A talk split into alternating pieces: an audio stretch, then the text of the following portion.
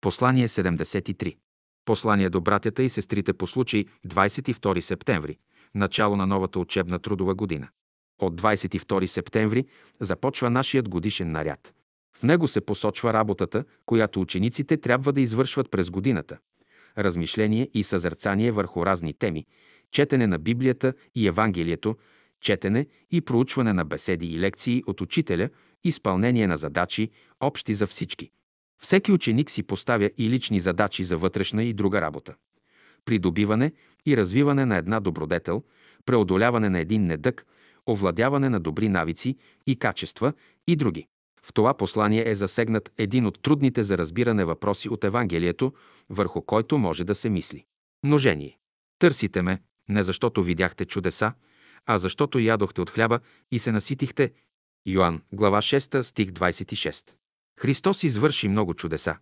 Изцели болни, възкреси мъртви, отвори очите на слепи, нахрани 5000 души, мъже с пет хляба и две риби. Взе петте хляба и двете риби, погледна на небето, благослови и като преломи, даде хляба на учениците, а те е на народа. И ядоха всички, и наситиха се, и вдигнаха от окрухите 12 коша пълни. Човекът на логичната мисъл пита, откъде се взе този хляб. Явлението множение срещаме на всяка крачка в природата.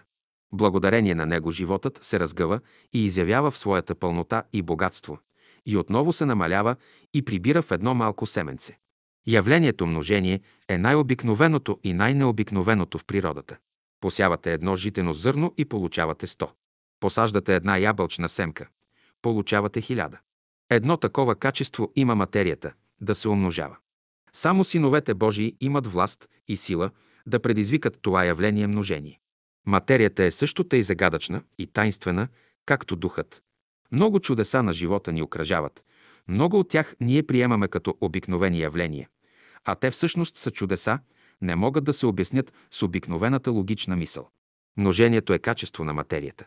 То може да се прояви по волята на синовете Божии. Тук се намираме на границата на два свята.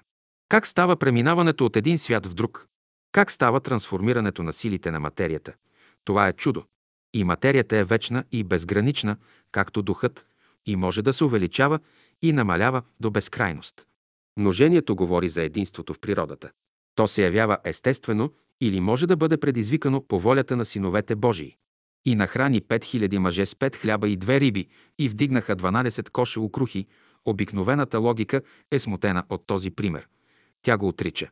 Христос казва, търсите ме не защото видяхте чудеса, а защото ядохте от хляба. Хлябът е символ на Словото.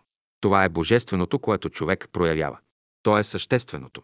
Пожелаваме на братята и сестрите Господ да ни посети тази година, да се нахраним с хляба.